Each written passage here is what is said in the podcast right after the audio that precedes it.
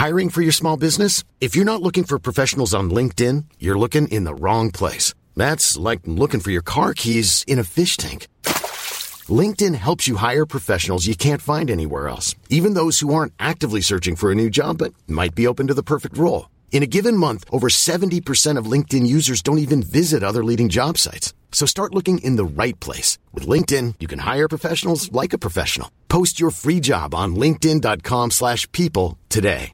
Hey, it's Ryan Reynolds, and I'm here with Keith, co-star of my upcoming film, If, only in theaters May 17th. Do you want to tell people the big news?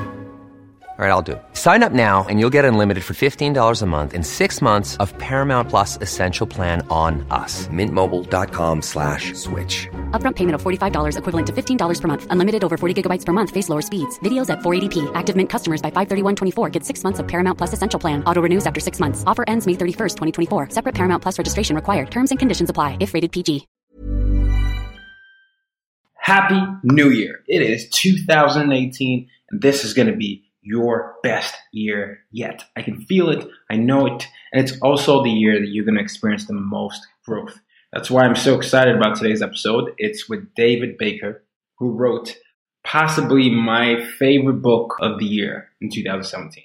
I read 57 books, and this was definitely one of my favorite books. The reason why I'm excited that this episode is coming out at the beginning of the year in 2018 is because it's going to show you just what you need to work on in order to map out your thought leadership and also your expertise. So make sure you check it out. People have been asking me about Thought Leader Academy. Yes, that is still going on. It closes on the 14th of January. So if you still want to enroll, if you still want to be part of the program, the three month coaching program that basically gives you a step by step approach on what you need to do in order to be a thought leader in your industry, what you need to do in order to be a speaker, and what you need to do in order to attract the right press so that you can leverage that to build a movement. You can still enroll. I'll make sure I put that in the show notes. But without further ado, make sure you get David Baker's book, but also listen to the episode.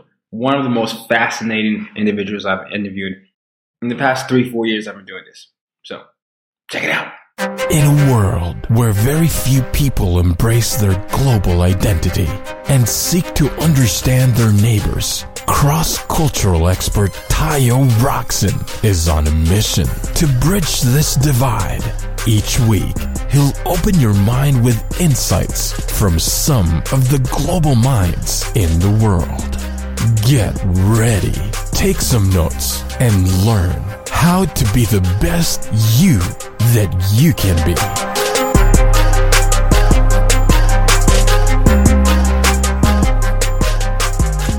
Welcome everybody to another episode of As Told by Nomads. I am so excited to have today's guest on the show. I have been reading this book like a madman. I really, really love this book. It is something that I think everyone needs to read. It's called The Business of Expertise and David grew up with a tribe of Mayan Indians in a remote village in the highlands of Guatemala.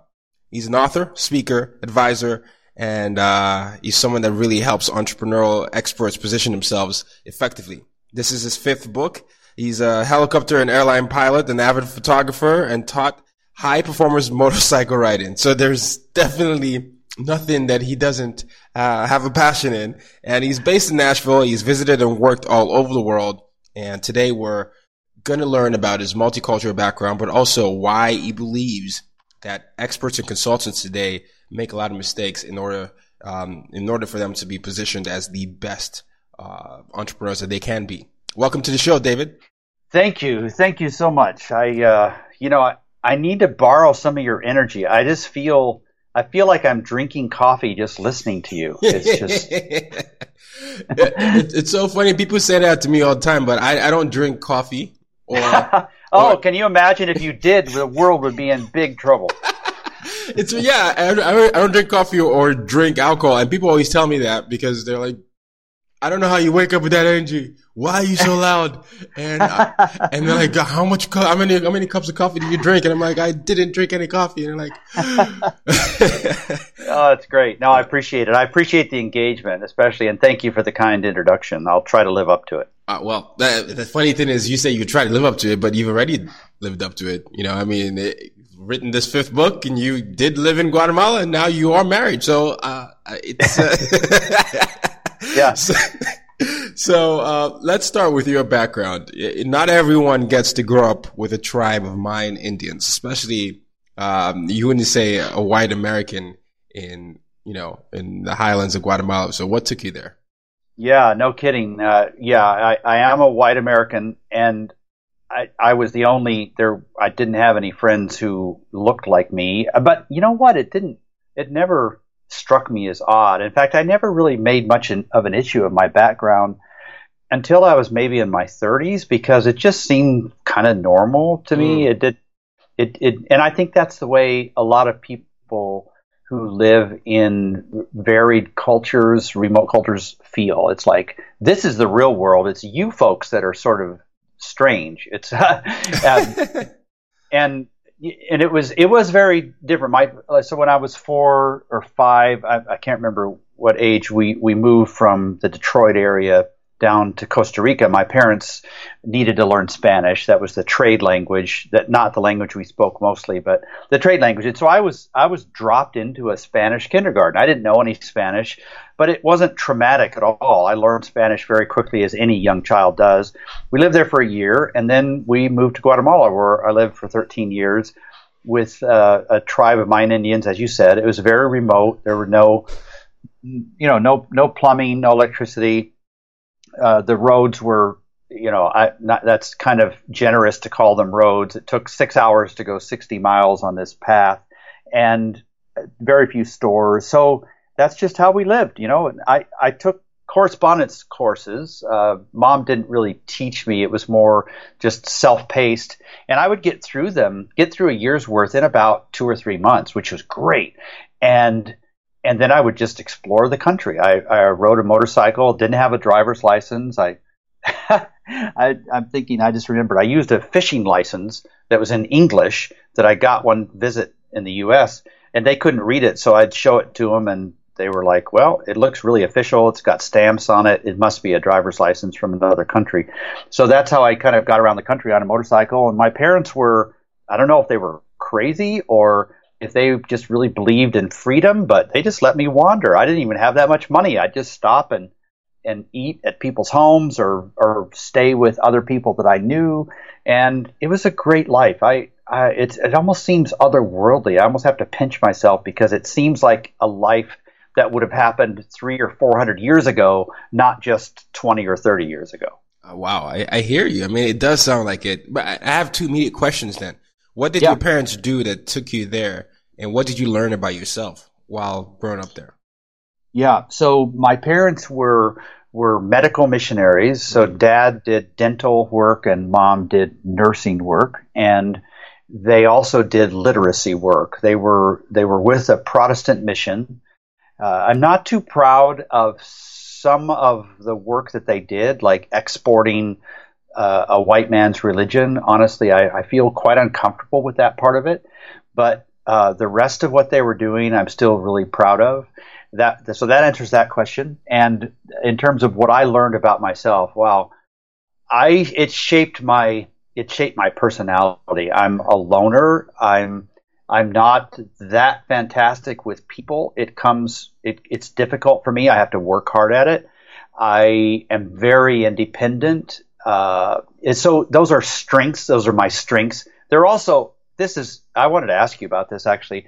Those are my strengths, but when they're overused, they are my biggest weaknesses as well. And it, it it's something that I've been seeing in myself and other people as well that our biggest strengths when overused are also our biggest weaknesses. So yeah. like you I've noticed that you sign sign off podcasts about how you can make a unique contribution to the world. And I so believe that. But it's it's also like if we make too unique of a contribution to to the world, or if we overuse it without bringing a little bit of balance, I think we're we can harm the world around us. At least that's what I found for myself. That my greatest strengths can be my greatest weaknesses as well. Well, I mean, and I think that's a, what a lot of us. I like to describe myself as a walking contradiction. And believe it or not, you said I was very energetic. and I've mm. always been energetic from kid right. till now. But right. I, at one point in my life, when I kept moving, I turned into this introvert because I was, uh, I was afraid of my uniqueness. I was, Oh, yeah. uh, yeah. All I wanted to do as a kid was stand out. I mean, I, I say this all the time. You know, and when I was ten, I was a skinny ki- Nigerian kid with a Ni- Nigerian accent in a French-speaking country in an American international school going through puberty. And so, Right. I just wanted to be able to have friends and to have um, girls like me because I was, you know, going through puberty, and I wanted to be able to ask someone out to a dance and um, have her not tear up the card, which did happen to me. She, did, she, she tore up the card. You're still stinging from that, I can tell. Oh yeah, yeah, yeah, yeah. And Yeah. it's funny, we're Facebook friends now, and she has no idea that she did that. And she's, and and I'm like, oh, I'm never gonna out her, but because she's, Yeah. she's so nice and she's high, she looks very happy. But I just remember that traumatizing experience where she just tore a card that I created for her on Valentine's Day. But it's all good. So, how did you learn to be um, like, or where did the energy come from? Like, how? So you you when you were an introvert or acting like an introvert, Mm. how how did the energy change? Were you still very energetic, and how did that manifest itself? I think the the energy was transformed into uh, me trying to be a, a class clown. You know, uh, Oh, so okay. a lot of times in terms in a you know, and, and I'm sarcastic now, but a lot of times when I was trying to find a way to fit in, I thought, well, um, I, I use sports. I play a lot of sports, and sports is Mm-hmm. one way.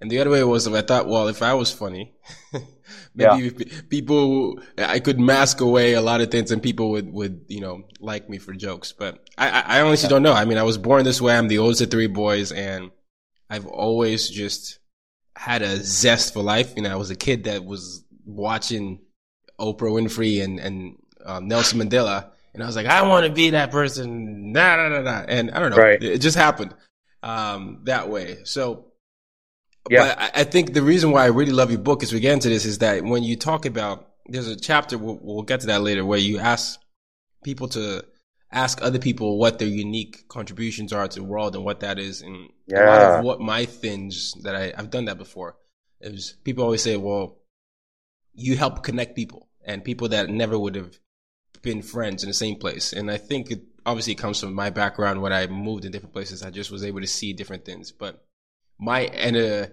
my energy, I found, yeah, which can be a weakness if I'm not harnessing the right way, has also inspired people to just feel like uh, just normally happy. Like, oh, this guy's cheery randomly. Right. I'm just Right. gonna smile back.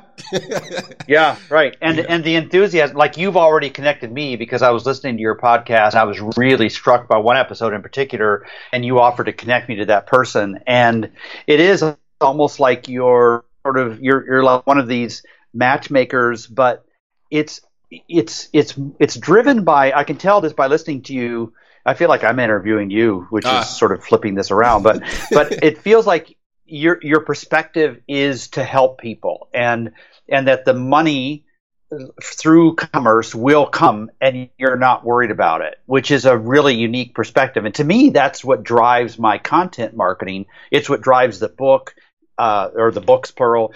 It's the, this notion of helping people. And I just know that enough people will hire me and I don't have to work at it. I don't have to think about it. I don't have Right. to, it's not at the top of my mind. If, if my perspective is to think really clearly and try to help people, the rest of it's going to happen. Absolutely, and you're so spot on with with that uh, perspective. Is because you know I, I'm as you said I'm I'm 20 years old, but when you come from a Nigerian culture, you're the oldest of of, of three boys. You're not just representing your family, representing your extended family, and they send you to a foreign country. You're supposed to be a lawyer, engineer, or doctor. And I, you know, I, I had a dream when I was 10 to sort of change the world by exposing people to different perspectives. But then I came to America, 85 job rejections. Uh, then I gave up and did, you know, a typical job that wasn't suited to my skills. And then two years of that was, um, was just was misery. And then, you know, it wasn't until near death experience I decided to, to quit the job that gave me a visa in this country and I freaked my parents out. Oh, yeah, and then I, yeah. and then I moved to New York City, uh, without any, any money and, and just a dream. And, you know, to satisfy my parents, I took an MBA. So like, okay, your son is doing, is at least he's getting an education. So, so, so, so I got the education there, but then it was what you said. I, I just felt like it was no more. I, I was just driven. I, I felt like I had suppressed all that, desire to help so much and use my gifts. And, you know, in the process of getting fired twice, being broke, owing the IRS money, owing, uh, uh, you know, several back pay of rent, I developed the, I honed rather the expertise and uh, turned it into a platform. And then I, you know, I just shed away worry, even though I should right. have been worried many times. But uh, yeah. um, that's that, that's one of the reasons I love I love your book though, because in your book you talk about how to inspire people to narrow their focus with greater courage, and that's what I try to learn about myself. And then you urge them to articulate more with concise points of view, and then you steer them to greater a greater clarity about who they are as professionals. So tell me why you decided to write this book, The Business of Expertise. Yeah, it's so interesting because the book I decided to write ended up not being the book I actually wrote. So I had done so much my own processes. I don't know how typical it is, but I I do tons of research and then I craft a very detailed outline, and that's the hard part for me. And then once I start fleshing out the outline, that's when it feels like I've built I framed the house and I've hung all the drywall and then I'm painting it. That's what writing feels like to me. I love that part of it. And I just go to our cabin and I write two to 4,000 words a day, five, six days in a row. I take the afternoons off to go hike and stuff. And it just, it's wonderful. But as I was doing the writing part, so I'd finished the research, I'd finished the outline, this big sigh of relief because I'm now I'm finally in the writing stage that I love. I feel comfortable doing it. And I realize it's like, oh my God, it's like I'm writing another Wikipedia book. And it was passionless to me. The book I wrote before this was called Financial Management of a Marketing Firm. It's really changed a lot of people's businesses. It's been a really impactful book, but it, it wasn't passionate. The other one was a little bit passionate about managing people, but not all that much. And so I decided to just follow my passion on this book and see where it would lead. And I was so inspired by this notion of getting to know, and the know is spelled K N O W there rather than N O, getting to know. It's getting to that point in your life when you exchange this pursuit, this all out pursuit of variety for a pursuit of a deeper competence, right? Where clients are willing and excited to pay you for turning the lights on in their lives, whatever that is, whatever your focus is. And the book became much shorter than I, it was going to be a 110, 120,000 word book. This one ended up being about 45,000, so much shorter. I decided to make it a small handbook looking thing. I decided to illustrate it, decided to print it in full color, and it just became like this manifesto, like a manifesto for expertise not a manifesto for consulting because I'm I'm really uncomfortable with a lot of those concepts, but a, a manifesto for expertise, like for people to change their world. There are lots of ways to change their world. I'm a particular advocate of changing your world through expertise, knowing what the hell you're. Can I say hell on here? I don't yeah, know. Yeah, you can say whatever okay. you want. You can say whatever. Okay. so knowing what the hell they're talking about, it's like, and once you you've you've tasted both, I'm sure you've tasted incompetence where you're making shit up. Mm-hmm. And then more recently in your life, you have tasted real competence. And that's because you decided, in one case, just one example, you decided to put yourself out there to risk failing again, doing a podcast, and all that comes along with that. And and learning how to interview people, how to tie all this stuff together, that's expertise. You just you traded, you decided to say no to 90 of the 100 things you were doing and focus on the 10 things. And maybe when you're 38 and 48 and 58, the list will be even smaller. You right. know, that's the concept of expertise. It's it's just deciding to know what the hell you're talking about, and I am passionate about that. No, and you are absolutely right. This is so funny. This is one of those rare interviews where I get to share a lot of it myself, and a lot of the guests sometimes want to. They always want to know what what was the process with you. So, you know, on the outside, you know, I'm yeah foreigner with an MBA, uh, has a degree in business, has an MBA in, mar- in marketing and communications. I, right. I am doing communications now, but I wouldn't say anything that I learned is what I'm applying. But at the same time, I'm glad I went through that process because you know there's certain things you learn from school, discipline, networking, right. and all that. But everything that I decided to do in my career is what you said. You know, at, once I decided to shed away other people's perceptions of what success was for me and just embrace failure more, you know, when I started the podcast, it was 2014. Uh, and I just decided to really hone in a lot of things that were already raw in me. And Yeah. when we talk about this, I started to look for patterns. You know, it was Right. Yes. Patterns. Yeah, is- I'm, I'm telling you, about this is one of my favorite books of the year because I was I just I kept writing and checking things up, but it was patterns, and I want your perspective, and pattern matching. But what happened though, where this this really blew up was I could never have predicted that we would have you know Trump as president, we would have Brexit, Right. we'll have Right. all the stuff that goes on in the world, and people that listened to my content and, and observed me for a while, all of a sudden started to demand more of my my expertise for some reason. I started to get more emails from people randomly, or people that I pitched to before years Right. now started to say yes because it immediately became relevant. And I'm always saying to myself, I wonder what what would have happened if I decided to give up during those times when I wasn't getting Yeah. um, traction. And it, it, it's just crazy with the timing and all that because anyone that knows me, I'm always this self-deprecating person. But at, at some level, I had to accept that I was good at something and be and just like put it out there in the world and say I am someone that can help connect people across cultures. And people are like, well, we need someone with um, a skill and cultural competency and how that can tie into leadership. And because of the body of work that I'd put that I maybe sometimes didn't think mattered, all of a sudden it matters that you have over 300 episodes and you've spoken over 200 times. Uh, and, you know, all these things now start to add up. And so I hope as you hear David talk and um, with pattern matching and, and finding your role in the world and, and um, anyone listening here that you shouldn't give up honing your skills because you never know when it becomes relevant. Absolutely. And what you just described to me is something I talk about in the book is that I can sometimes, so if I'm working with a client who is kind of where maybe you were four years ago or five years ago, I'll often believe in them more than they believe in themselves. They have enough belief that they keep forging ahead, but I look at their, at their quality, the quality of their thinking and their discipline and I say, oh my God, it's like you should be making so much more money. You're really much better than you think. But, but what I say doesn't matter. What matters is the marketplace acceptance. Yes. And you just you just described marketplace acceptance in your own way, and that's exactly right. The marketplace started to affirm what you had some suspicions about, and that gave you the confidence to to raise your game, right? And to and to fully embrace the stage that you're playing on. That's a beautiful process. No, thank you so much. And, and much like you with the Mayan experience, I, I, I spent the first nine years of my life in a military dictatorship, but I didn't think anything of it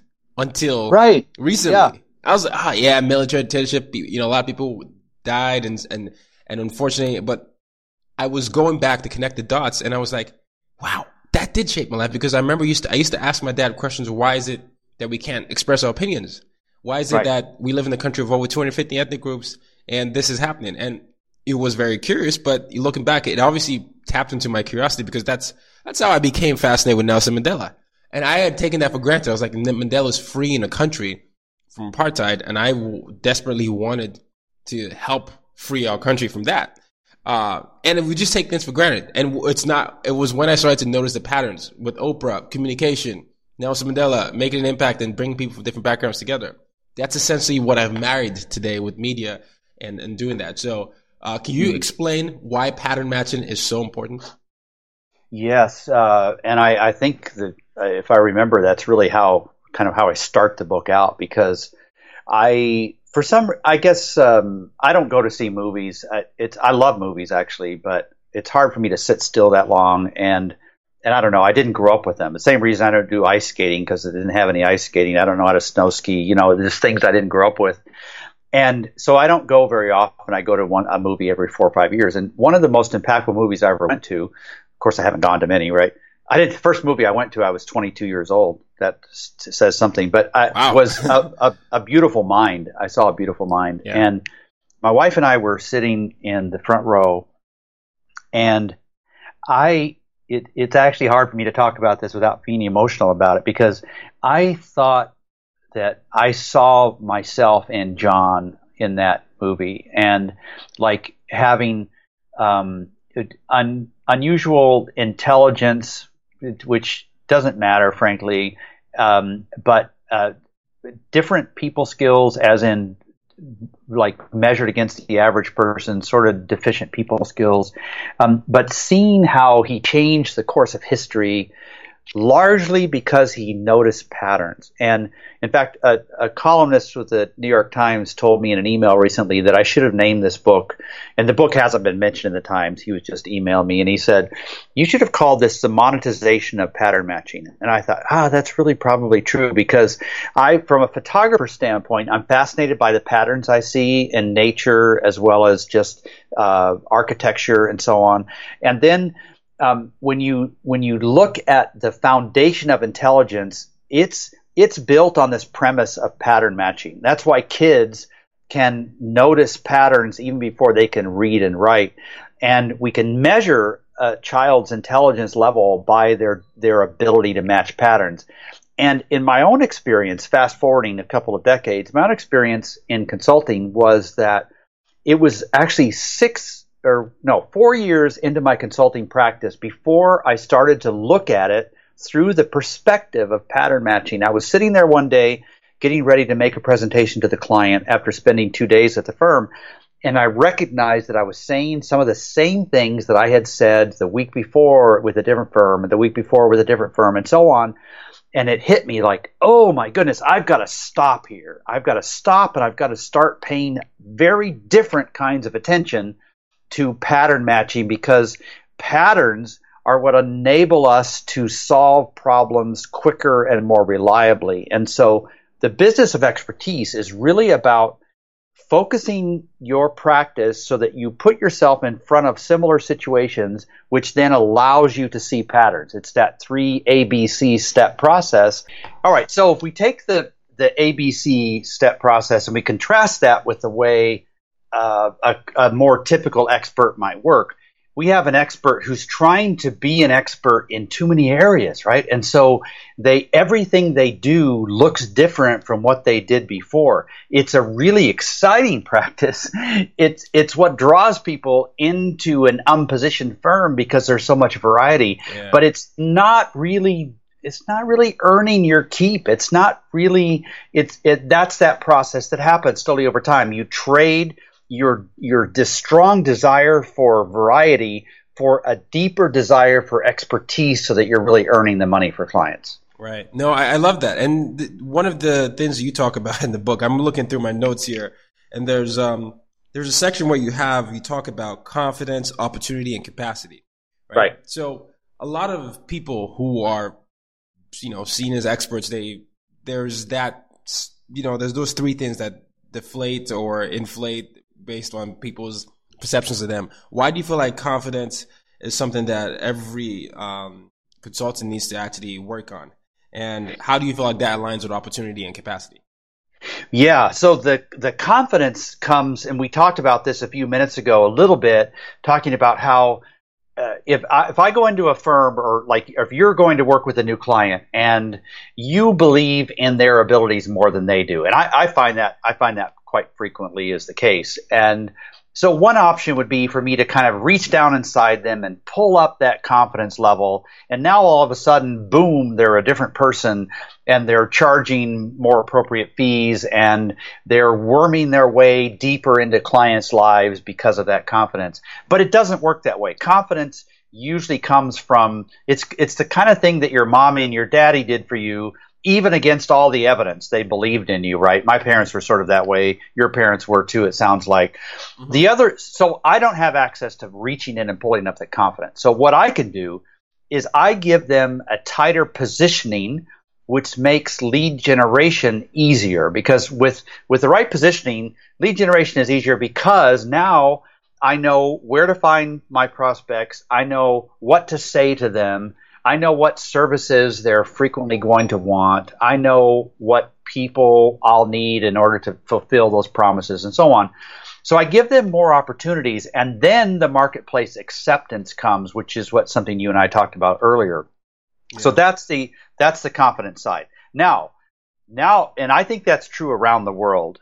This next one I think is different in developed cultures versus developing cultures in the sense that in the US in particular, we are so in love with the idea of opportunity that we are willing to shed competence in order to chase opportunity. This is the land of opportunity, and it's almost wrong we feel like it's almost unethical to leave opportunity on the table. And so we do all kinds of really crazy, stupid things to chase opportunity. We go into debt when there were, are other options for us. Or we water down our focus because we love where this might lead us, right? Yeah. Now, the rest of the world doesn't view opportunity that way. It's a much more mature, enlightened view of opportunity. And what happens then is that we are constantly so we're we're we're chasing this opportunity in developed cultures, and then we got to hire people to meet the opportunities that come our way, even though they're not all that profitable sometimes. They're just exciting.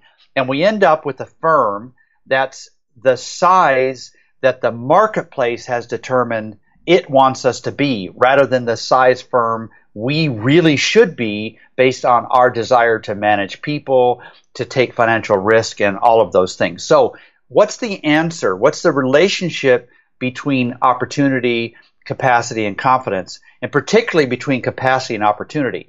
I think the size of your firm, whether you're a one man shop like me or you're a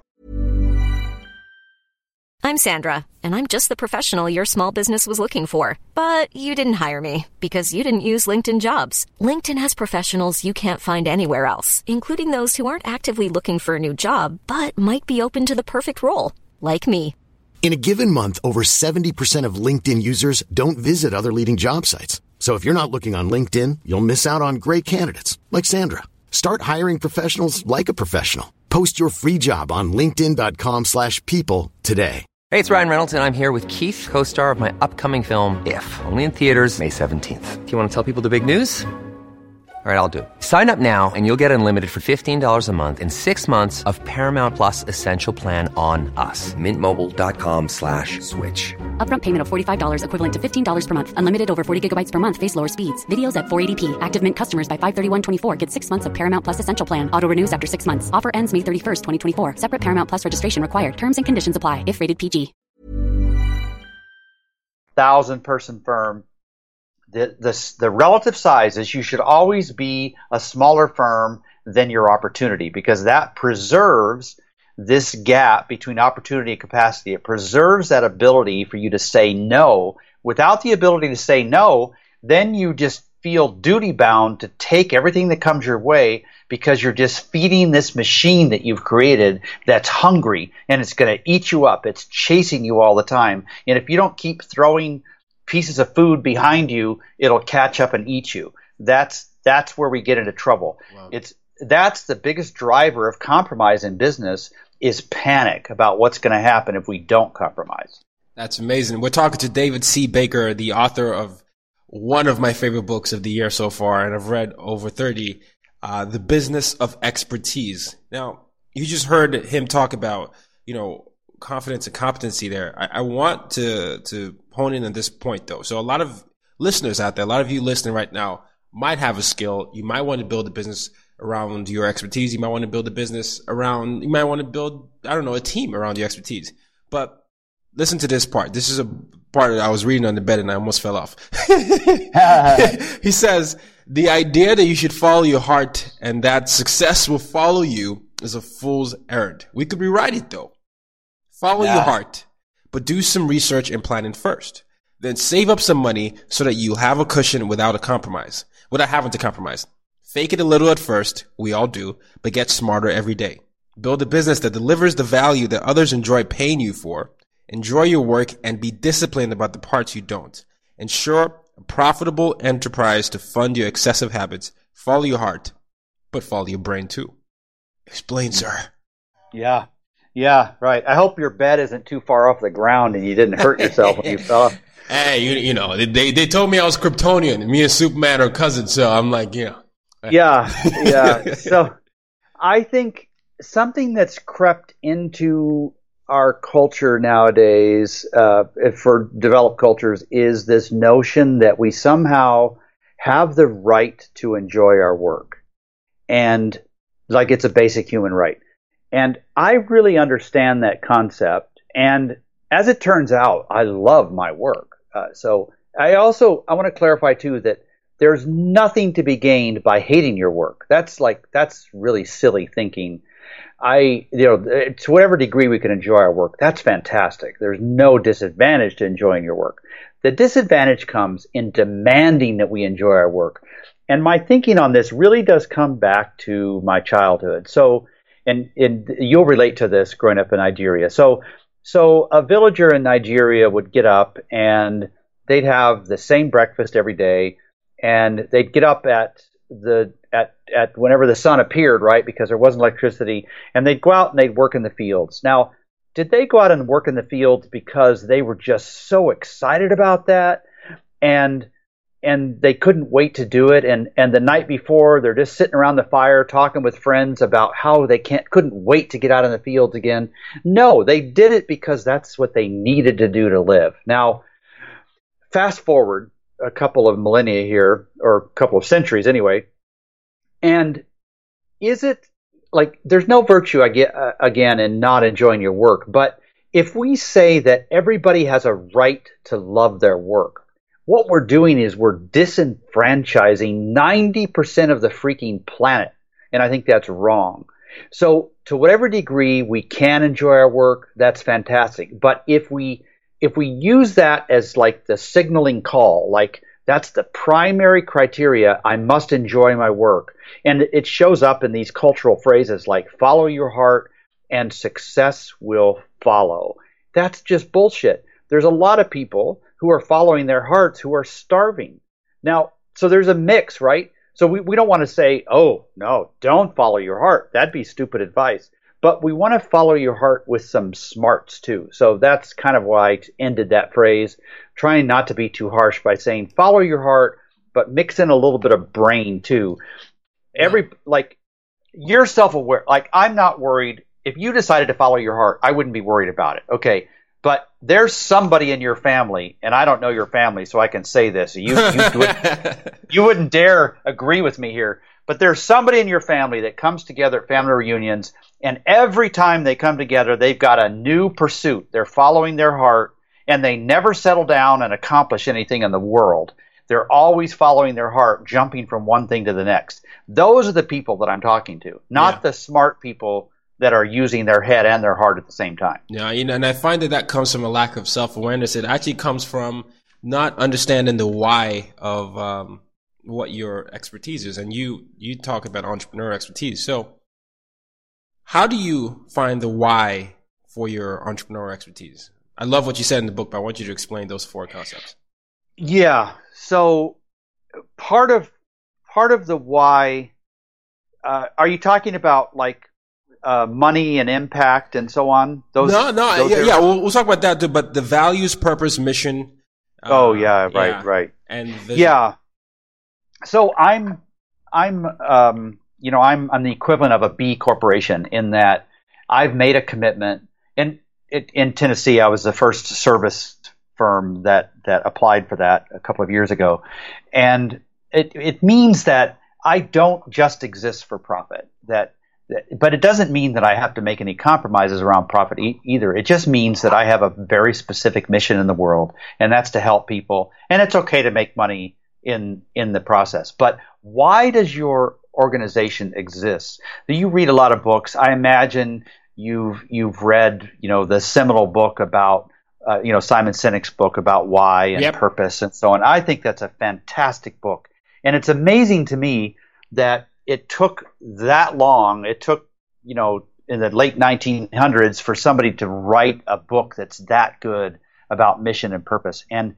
I so believe that, right? It's it's and and balance is the key. We can we can be a mission or purpose driven firm and we can also make money. And how do we tie all those things together? Maybe if we're going to rate them, it, that's a tougher exercise, but maybe we can bring balance in all of those areas and then and then we can enjoy our work, right? Enjoying our work means it's not just about what I'm doing during the day. It's about the fact that maybe I'm not worried sick to death that I'm not going to make payroll next week. That's a part of enjoying your work. Or maybe it's part of enjoying your work is standing up on stage and not being afraid of a single question that somebody could ask because you know the material so well. Or maybe it's not being afraid of, of, of having a shallow perspective when a client is questioning you in a boardroom. It's like there's many ways to enjoy work and I've tasted competence as so have so many other people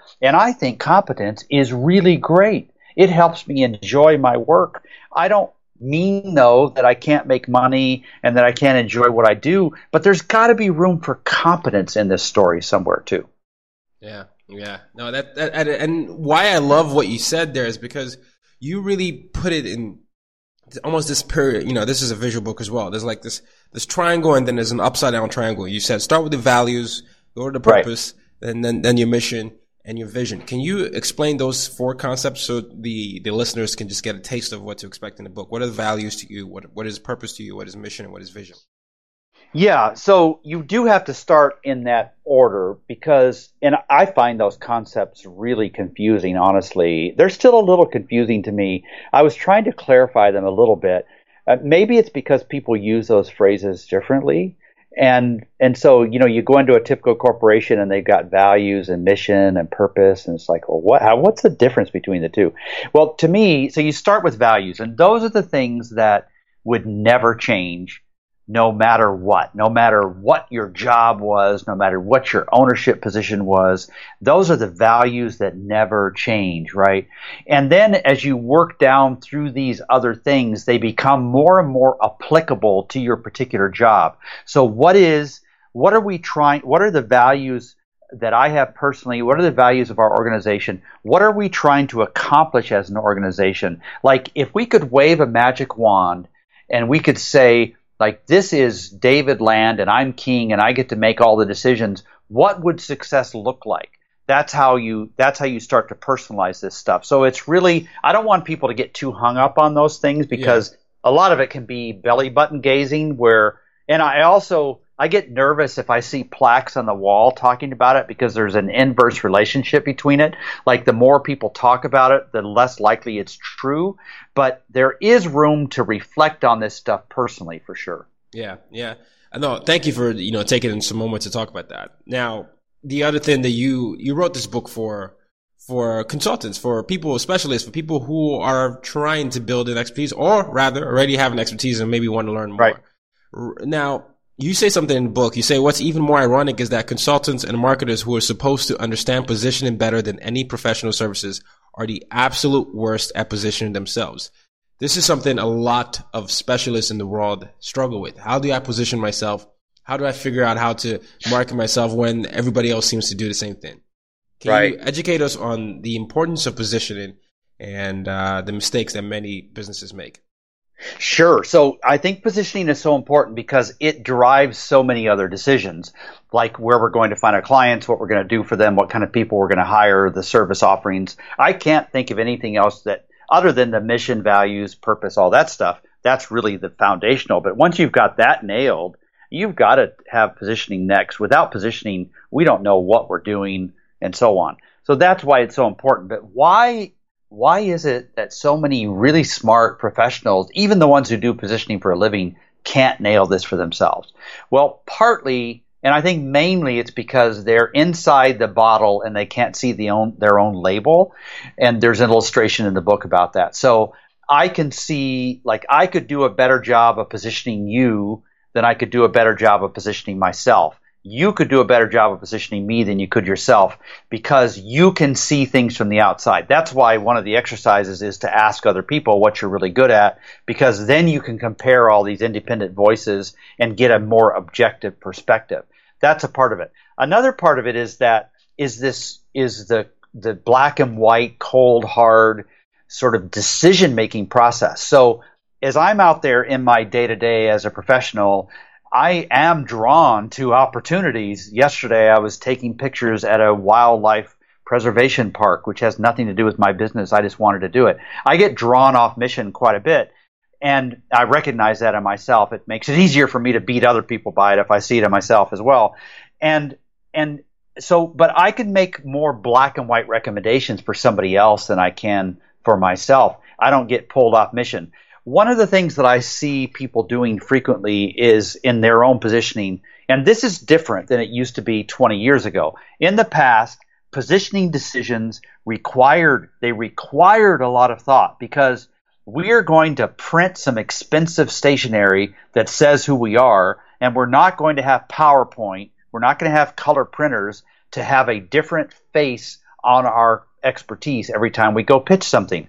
Nowadays, what people are doing instead is they buy an unpainted white step van and they're driving down the street from one from their office to one prospect after another every day and they stop short of the prospect's office a block away they pull over they go to the back of the van they flip through the 20 different magnetic signs they pick the one that most closely matches what this new prospect wants to see the expert as they throw it on the side of the van pull in and then say we are your x fill in the blank expert and then they take the sign off and they use a different sign the next time they go somewhere. That's what modern technology has allowed us to do. It's allowed us to be different people in each case, and it's really watered down positioning. What I'm what I'm screaming for people to do in this book is to paint the van. Don't use a white unpainted step van and change the message every time. Paint the van. This gives you the opportunity to dive deeper and to fill out, to flesh out your expertise, and to start earning your money.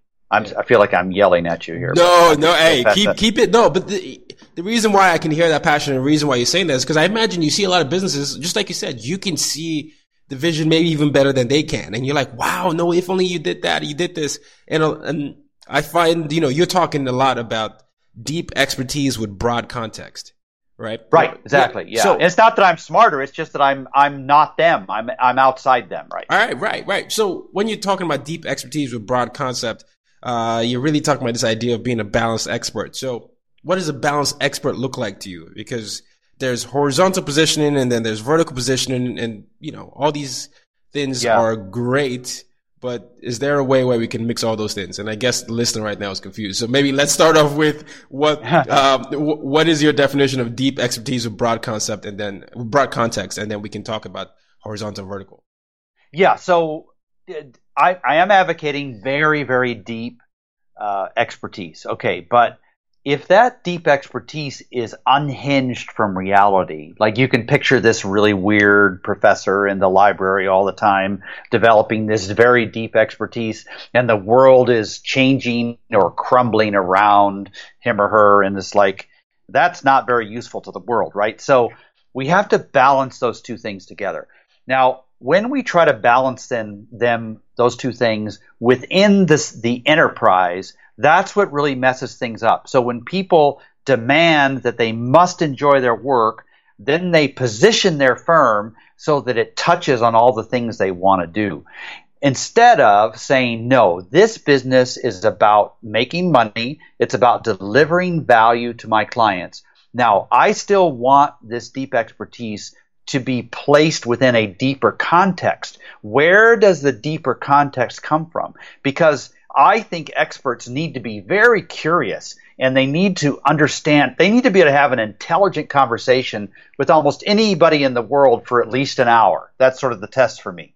You might run out of things to say after that, but you should be able to have an interesting conversation. You should interest somebody, anybody in the world for at least an hour.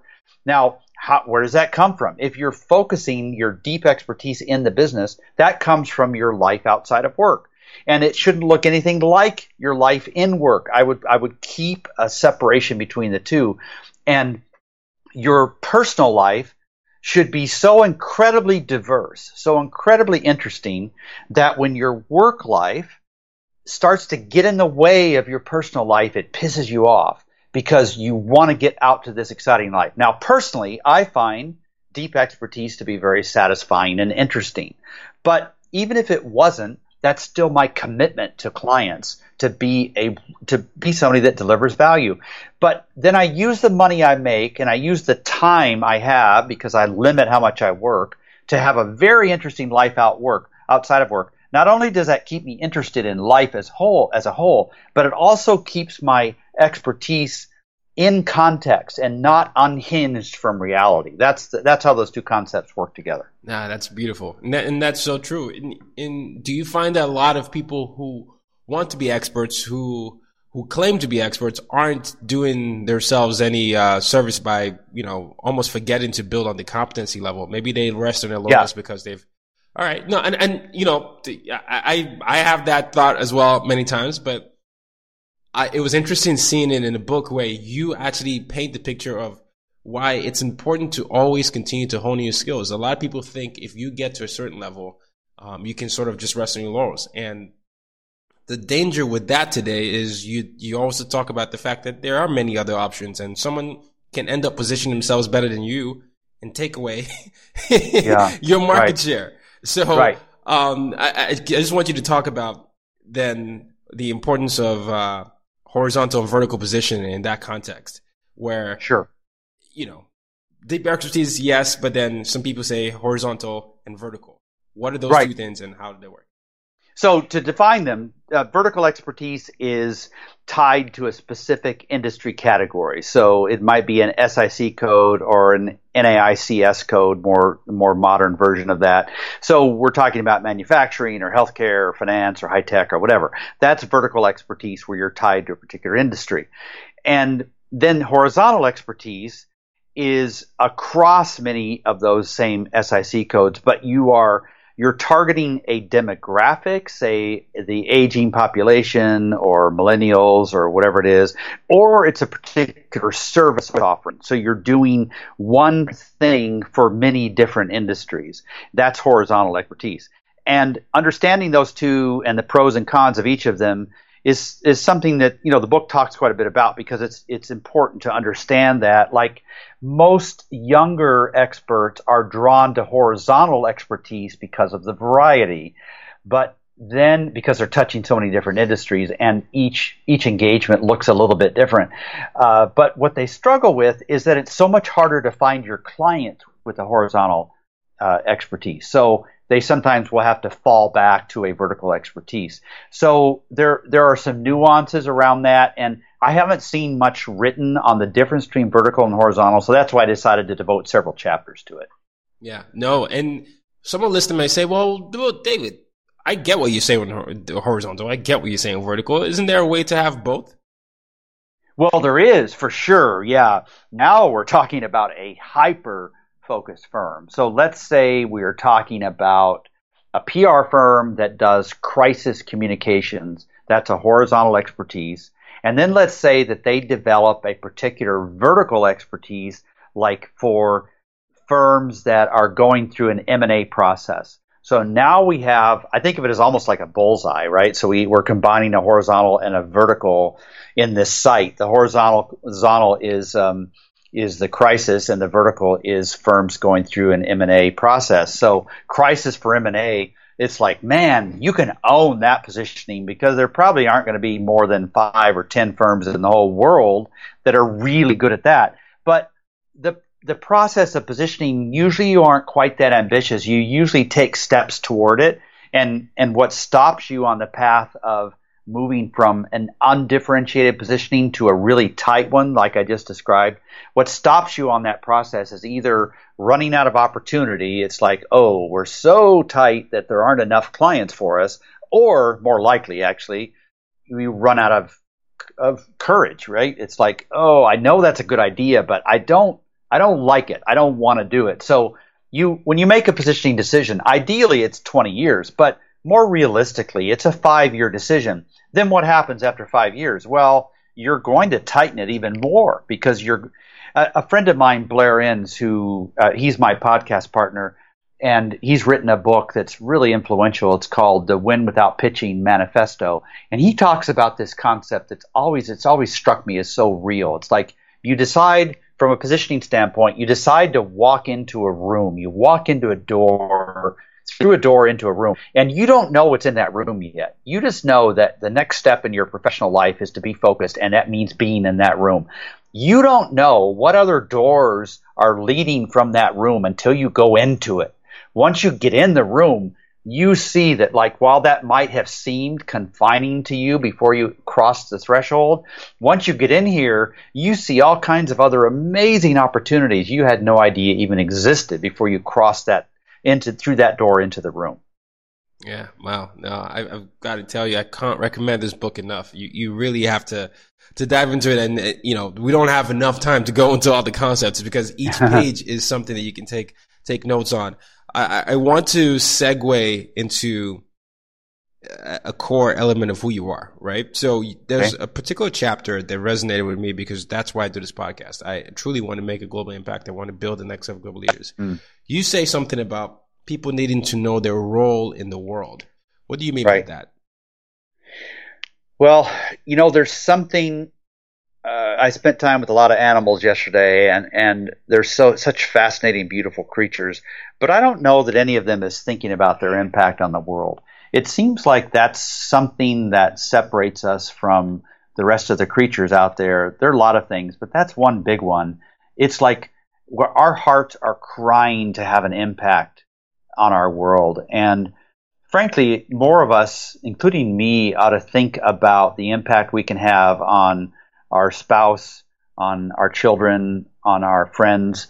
And and then eh, if we have any extra energy, we ought to think about the impact we can have on the world around us. But there's something in our hearts that cries out to have an impact. And whether, I mean, I hope people recognize this of me when I die. I hope people show up, you know, and talk about it. But even if they don't, I want this, the satisfaction that comes from changing lives on a small, in a small way every day. Like all of us want a bigger platform than we have in some ways. Not all of us, but some of us do.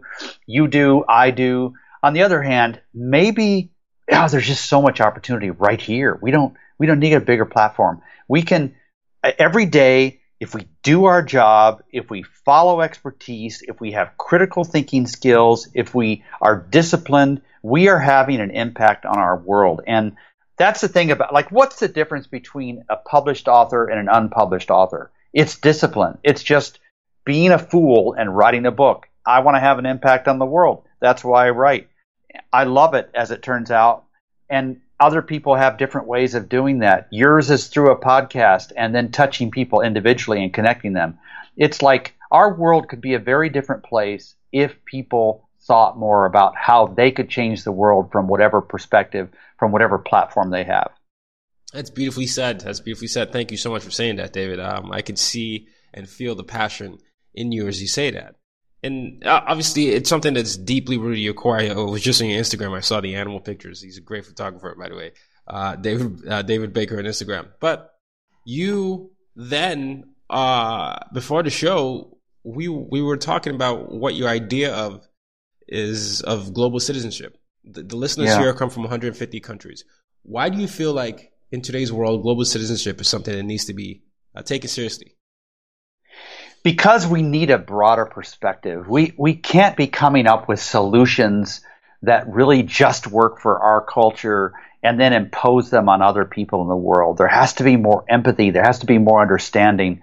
We've sent a lot of young folks to visit other countries for 30 days, and I don't care whether they're there to just talk with people, to learn a language, to help build a school or a, or a clinic, or it doesn't matter to me. They just need to be exposed. Now, increasingly, you can go to New York City or Chicago and it feels like you're going to a third world country in a way, an unde- or a developing country because there's so much beautiful diversity in the people that are there. In fact, thousands of, of the Mayan Indians I grew up with all migrated in mass to LA because of the civil war that was occurring in the early 70s.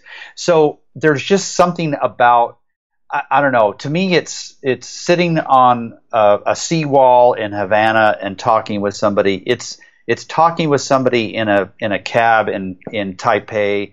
It's it's just understanding that as humans we look different, we're different heights, we come from different backgrounds, we have different motivations, but there's the world is growing closer together. I do understand some of the nationalist um, some of the fears that drive nationalism, and I'm against almost all of it.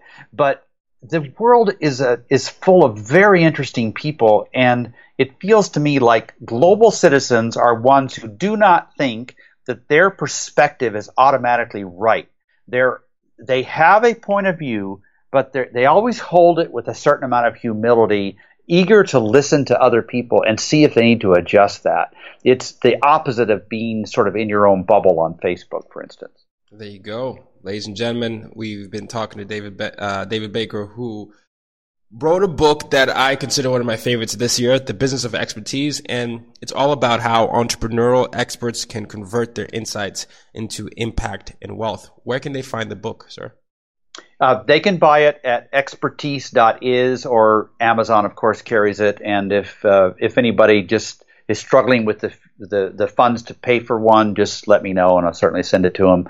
Uh, we it's not about the money, but they can they can get it on Amazon or our site expertise.is. No, no, this is essential. And you know, Daniel Pink, who uh, is, is, one of the uh, the great entrepreneurs, described this book as essential reading for entrepreneurs in any field. I will certainly um, second that, and I think that you all should really get yourself some. If depending when this episode comes out, I'm hoping it comes out before Christmas. Uh, get yourself at least a New Year's gift by listening to this, uh, by listening to this podcast one, but also getting the book. I think that would be the most important thing. Um, I always ask my guests this question and it is the mission statement. It's my um, the reason why I do what I do, and I believe that we all can use our differences to make a difference. So, how do you, David, use your uh, use your difference to make a difference? I think for me, it's having the courage to uh, surface things in conversations that pretty much everybody is sensing, but nobody has the courage to say, and doing it in a kind, authentic way. That's probably at the core of what I do as an advisor. Great question.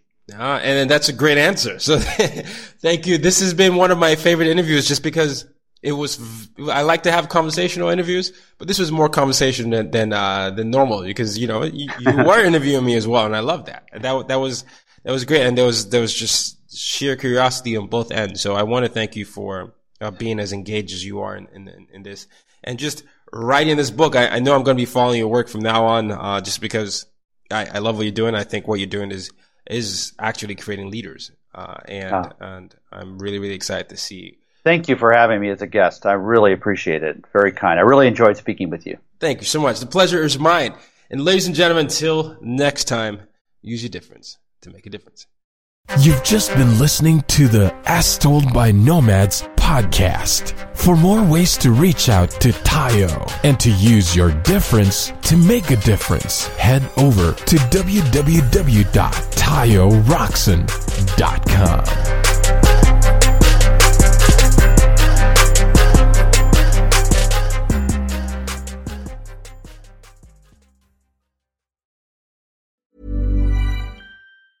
Even when we're on a budget, we still deserve nice things.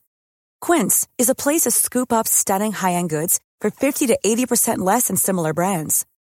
They have buttery soft cashmere sweaters starting at $50, luxurious Italian leather bags, and so much more. Plus, Quince only works with factories that use safe, ethical, and responsible manufacturing. Get the high-end goods you'll love without the high price tag with Quince.